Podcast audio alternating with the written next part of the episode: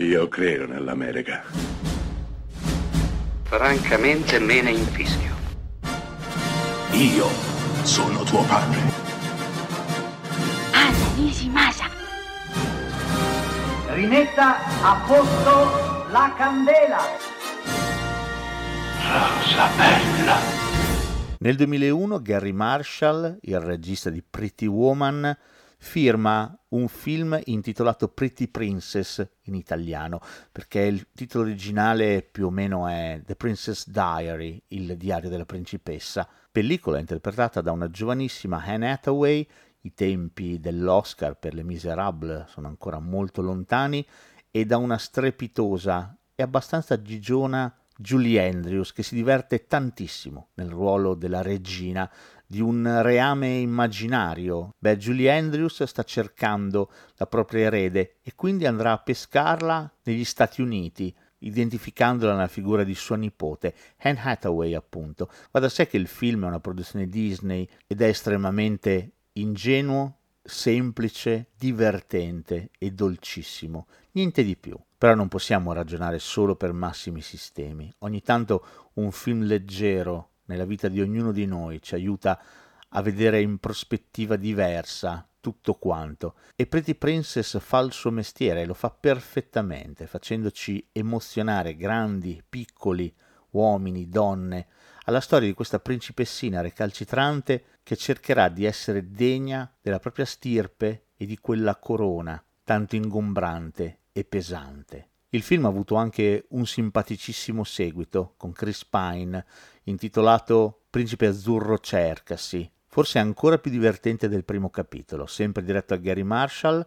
In entrambi i film il cast è lo stesso, menzione d'onore per Hector Elizondo, attore feticcio di Marshall, era il direttore dell'hotel in Pretty Woman, qui impegnato nello strepitoso ruolo della guardia del corpo di Julie Andrews.